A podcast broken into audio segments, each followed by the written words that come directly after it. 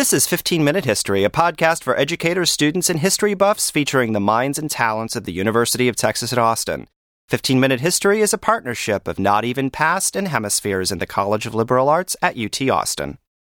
Hi, I'm Joan Neuberger, editor of Not Even Past, and your host for today's episode of 15 Minute History.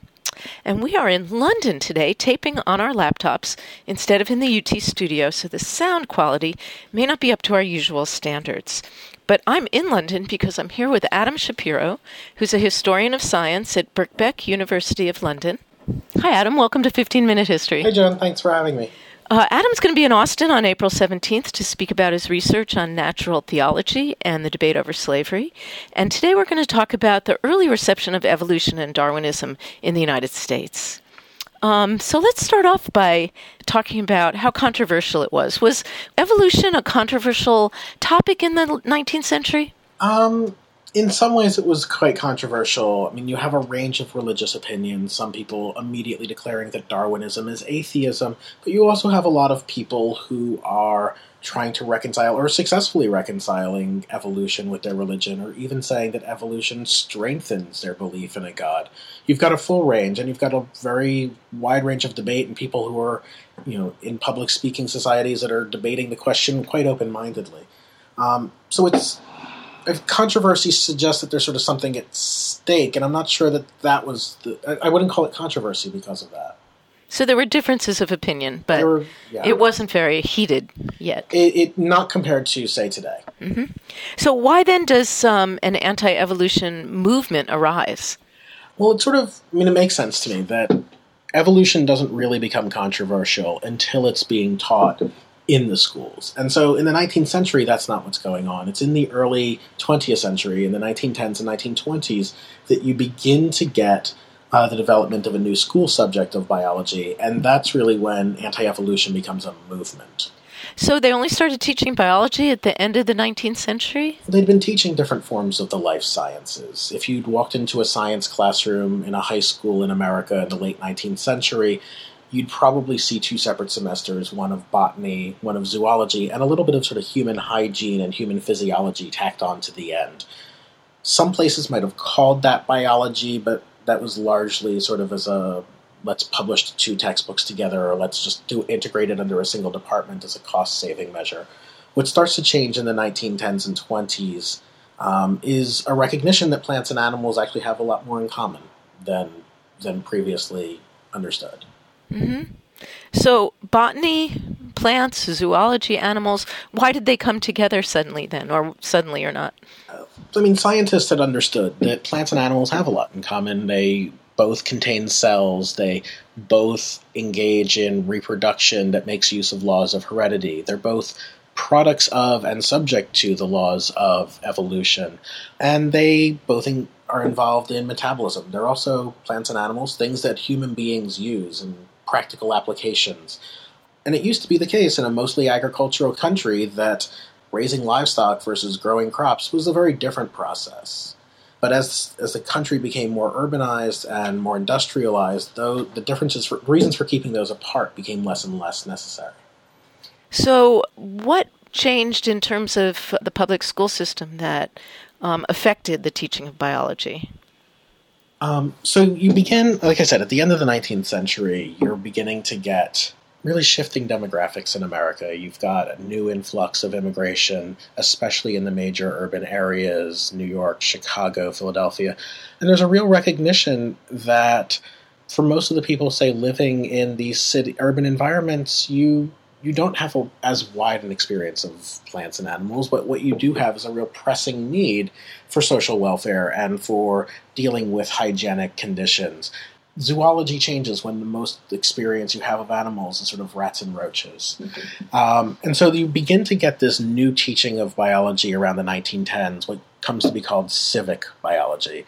And it takes these central principles, sort of cellular theory, metabolism, evolution, and heredity, and it integrates them into the curriculum around the idea that the reason why you would teach these is because they have practical applications. So the reason you teach about cellular theory is because you're teaching about quarantine and disease prevention and the germ theory of disease. And the reason why you're teaching about metabolism is because you're teaching about a healthy diet, you're teaching about food safety, and you're teaching about alcohol consumption in these years leading up to prohibition. The reason why you teach about evolution has more to do with the cultivation of artificial breeds of plants and animals for human consumption. And heredity has to do with sexual health and it has to do with eugenic applications across society. The heredity of what was perceived to be criminality or so called feeble mindedness. Was evolution the only thing that was controversial about the new biology? Not at all. Um, in fact, one of the first things I saw when I was doing some of the research on this. In 1914, one of the first textbooks comes out that, that teaches this. It's called Civic Biology. And the first time it becomes controversial is almost just a few months after it's published. And it's because of the teaching of eugenics, not because eugenics itself was seen as greatly controversial, but because of the somewhat sexually explicit language that was used to describe it. And at the time, the editors of that textbook almost joke that if they bend to accommodate every opinion, what's next? Someone's going to complain about evolution. Ten years later, it's not a joke. So, why were books like civic biology used um, in places like Tennessee? Yeah, so this is the problem, or this is perhaps the unforeseen um, chain of events that leads up to the big anti evolution clashes culminating in the Scopes trial in 1925. Uh, these books, like Civic Biology, were intended to be used in sort of the urban industrial centers of American of American industry. They, they were intended to be used in places like New York, where most of the textbook authors had actually been from. Um, but especially in places like Tennessee and elsewhere in the South, textbooks were adopted at a state level. Um, so you couldn't adopt, say, one book for Memphis and another book for a small town like Dayton, Tennessee. This, Wait, but you could do that in, in states like New York and Illinois? Yeah. Mm-hmm. Um, it, so they had local adoptions or something. The, it seems to be that mostly the southern states and the western states had moved towards a state adoption model. The main reason why they did it wasn't because they were trying to control textbook content, which is what we normally think about when we think about adoption controversies today. The main reason that they did this was an effort to negotiate kind of bulk deals and get lower prices, and the concern that textbook salesmen were engaging in illegal kickback schemes or bribery schemes. Um, and so they were trying. It was an anti-corruption measure. It wasn't about uh, policing school content. Mm-hmm. And um, so, how does it get adopted in, in Tennessee? So Tennessee adopts that that same book I talked about that was controversial in uh, 1915. That they they adopt the 1914 textbook called the Civic Biology. They do that in 1919, um, and at the time the state was still extremely rural, extremely poor, extremely low compared to other states in literacy. Um, but there's a highly progressive effort towards modernizing the state. Um, and that really comes to a head in 1924, and it really comes to a head in the period leading up right immediately to the Scopes trial in Tennessee. So, um, uh, tell us about the movement for progressive education in Tennessee and how that conflicted with the growing movement of anti evolution. So, if you think about what these books taught, it isn't just that it teaches evolution. It's essentially that it's teaching this sort of ideology of urban industrial progressivism. That the point of schooling, the point of teaching children, um, is to prepare them for life in a modernized society.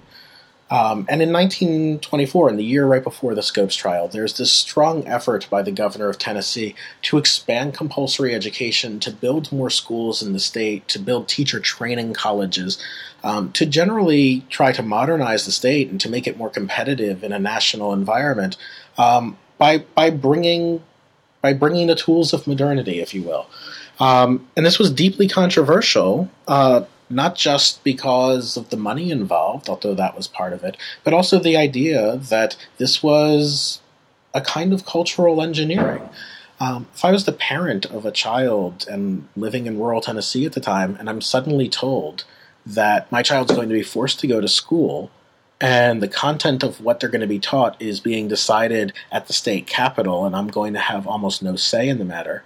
And moreover, what the state seems to decide to teach is about how to move away from the farms and work in the factories and live in the big cities. I don't need to open the Bible up to tell you why I have a problem with this. Mm-hmm. So, what happened to the governor's effort to modernize the schools? The governor realized that this was going to be deeply controversial, and even before he proposed the legislation to to, to overhaul the schools, he recognized that in 1924 the 1919 adoption was going to expire. And because they had signed the five year contract, there was going to be a new contract. The prices had gone up quite a lot in the intervening five years. And at this point, most of the textbooks were purchased directly by school parents. So that was a direct cost felt by people who voted.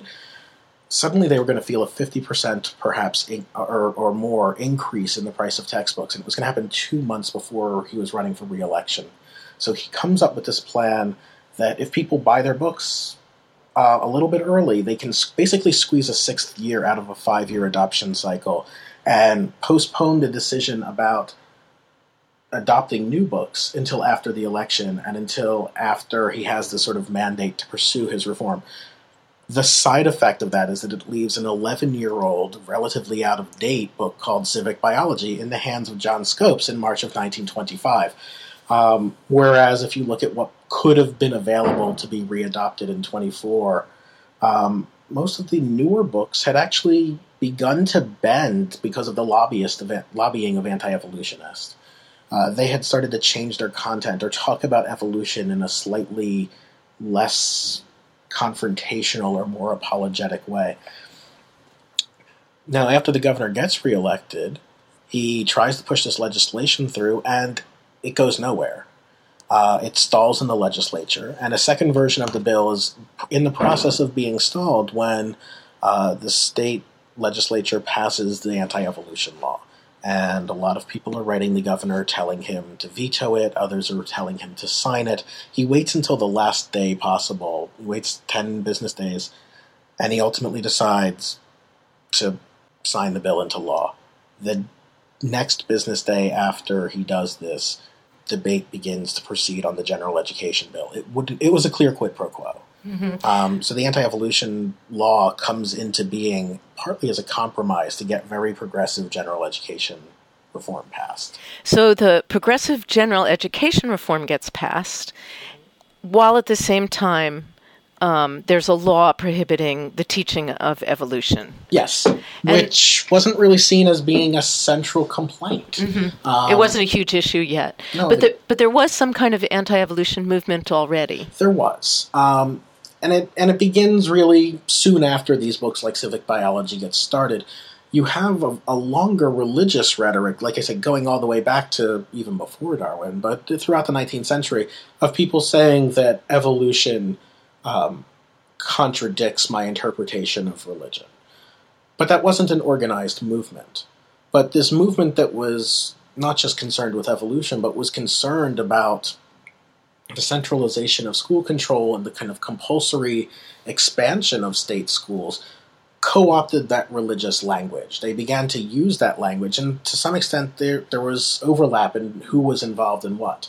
Um, and so, very quickly, that school movement used decided that evolution was perhaps the most popular of the many issues that they could use because they could very explicitly point to a conflict with religion mm-hmm. as they saw it. Mm-hmm. Okay, so that all sets the stage for what became this celebrated trial, the Scopes trial.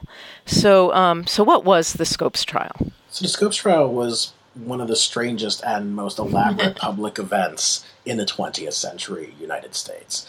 Um, on the face of it, it's a small town misdemeanor trial in which the person accused faces the risk of a penalty of a $100 fine. It's not a major legal event. The conviction ultimately gets set aside on a technicality. It doesn't go to the U.S. Supreme Court. It doesn't have any legal weight. But it is a huge public event because some of the most famous and most important people of the day deliberately decided to get involved. Um, most famously, William Jennings Bryan, former presidential candidate and Secretary of State, who's one of the most outspoken anti evolutionists of the time, um, offers to assist the prosecution of John Scopes. And Clarence Darrow, who's perhaps the f- most famous criminal defense lawyer of the period, offers to be one of his defense lawyers. Mm-hmm. And so, very quickly, the state of Tennessee versus John Scopes really devolves into Bryan versus Darrow. Mm-hmm. And he was accused of, of violating the law of prohibiting the teaching of evolution. The law is a little bit strange. It officially doesn't prohibit the teaching of evolution. All it prohibits is the teaching of human beings from non human ancestors. If you pore over the pages of the book that John Scopes used when he was substitute teaching for the biology class, you could make a very strong case that he never actually taught this thing. Mm-hmm. That the book never actually contains it. But obviously, an acquittal would have completely invalidated the case. The point of the case was to create the show trial. The point of the case was never about the guilt or innocence of John Scopes. Mm-hmm. So we have two very, very famous um, lawyers debating each other. Um, what, um, in addition to that, what made it attract so much public interest? Um, I think that there was this very deliberate attempt to create that public interest. The John Scopes relates in his memoir that the people in Dayton, Tennessee, the town where he'd been teaching, saw an advertisement uh, run by the ACLU, which at this point was a fairly small organization centered in New York, saying that they would offer free legal support to a teacher who would viol- who would willfully stand trial for violating the anti-evolution law. And they decided that if there was going to be a trial in Tennessee, it might as well be in their town because it would be a great publicity stunt. And Scopes agreed to do this because he wanted to generate. He, he opposed the law. Um, but the people of Dayton immediately started issuing publicity pamphlets that are quoting Sinclair Lewis's Main Street USA, trying to say the reason why this is happening in our town is not because we are a strange or abnormal place, but, bec- but, but precisely because we are the quintessential American town. And this is the quintessential American debate. This debate between science and religion is the epic question of our time. Mm-hmm. So how then? How did the trial then shape the debate between science and religion? It's weird because everybody agreed that the Scopes trial was about science and religion, but they didn't all agree on what the science was, and they didn't all agree on what the religion was. And in some ways, what happened uh, was a de- was a lot of speaking past one another as opposed to a constructive debate, where people didn't even recognize what the other person meant or what people on the other side meant. Um, most particularly, Clarence Darrow sort of describes Bryan's view in a complete caricature in which he sees Bryan as believing in a 6,000 year old earth, which Bryan himself says he doesn't believe in, um, but also in believing that the Bible ought to be interpreted literally when Bryan himself will say things like, The Bible is true, but I'm not quite sure necessarily how to interpret it. Um, so there's a lot of subtlety that is getting blown away within the idea that this is this has to be an epic clash. Um, and then we can redefine the terms to fit that after the fact. Mm-hmm. So it becomes a big, um, a big media event, a big event that really sort of simplifies the issues in a way. Yeah, in a way, it's less the case that the issues of science and religion become a media event, and more the case that a media event is looking for issues to tell the story, and it seizes on the science and religion narrative to do that. Um, in a way, the Scopes trial teaches us what this sort of trope of evolution trial is supposed to be. One of the things I've been looking at lately is a trial involving a teacher in Nebraska uh, who lost a job of three years before the Scopes trial because he was accused of being a Darwinist, and this went to court. He sued for slander, and he won. And this was a case that basically fell off the map. Nobody paid attention to it. It was took place in Lincoln, Nebraska, where William Jennings Bryan had been a congressman earlier in his life, and yet in a pre-Scopes world, that whole narrative of evolution trial hadn't existed yet. Mm-hmm. So, what's the biggest difference between um, evolution controversies in the 20s and what's going on today? Well, for one thing, there are several different anti evolutionary arguments out there that were not being made in the 20s. And the arguments that were being made in the 20s don't seem to still be as present. Um, in the 1920s, William Jennings Bryan was very explicit that he wasn't advocating for a 6,000 year old Earth despite the fact that that's what Darrow accused him of. Um, nowadays, one of the largest voices for anti evolution is the Ken Ham and his Creation Museum based in Kentucky, which explicitly do endorse that and insist upon a literal interpretation of the book of Genesis that, that implies that. Um, but both for those young Earth creationists and for other forms of anti evolution like intelligent design, the most important thing is the necessity of being recognized as scientific. And that has a lot to do with the way that legal cases have evolved since then. Um, but I think the biggest difference, perhaps even bigger than the substance of anti evolution, is just the balance of power over who controls the schools. Back in the 1920s, you, you see correspondence from textbook salesmen saying it's easier for me to convince a state board to change their curriculum to match my textbook than it is for me to convince my editor to change anything. Now it's completely the other way around, and you see that particularly in places like Texas, where state adoption is such a big business, and the kinds of political interest in every state adoption has been um, so meticulously scrutinized that whoever controls the political elements is able to control the content, and no textbook company wants to even go near a controversy. Well, thank you very much. Thank you, Jen. For a transcript of this episode, alignments to the Texas and National Standards for Social Studies, and links to more information on this topic, visit our website at 15minutehistory.org. That's 15minutehistory.org. And for even more, you can like us on Facebook or follow us on Twitter. The University of Texas is a free speech campus. Opinions and viewpoints expressed in this or any episode of 15 Minute History do not reflect the official position of the University of Texas or of any of its constituent colleges or departments. Thanks for listening. We'll see you next time.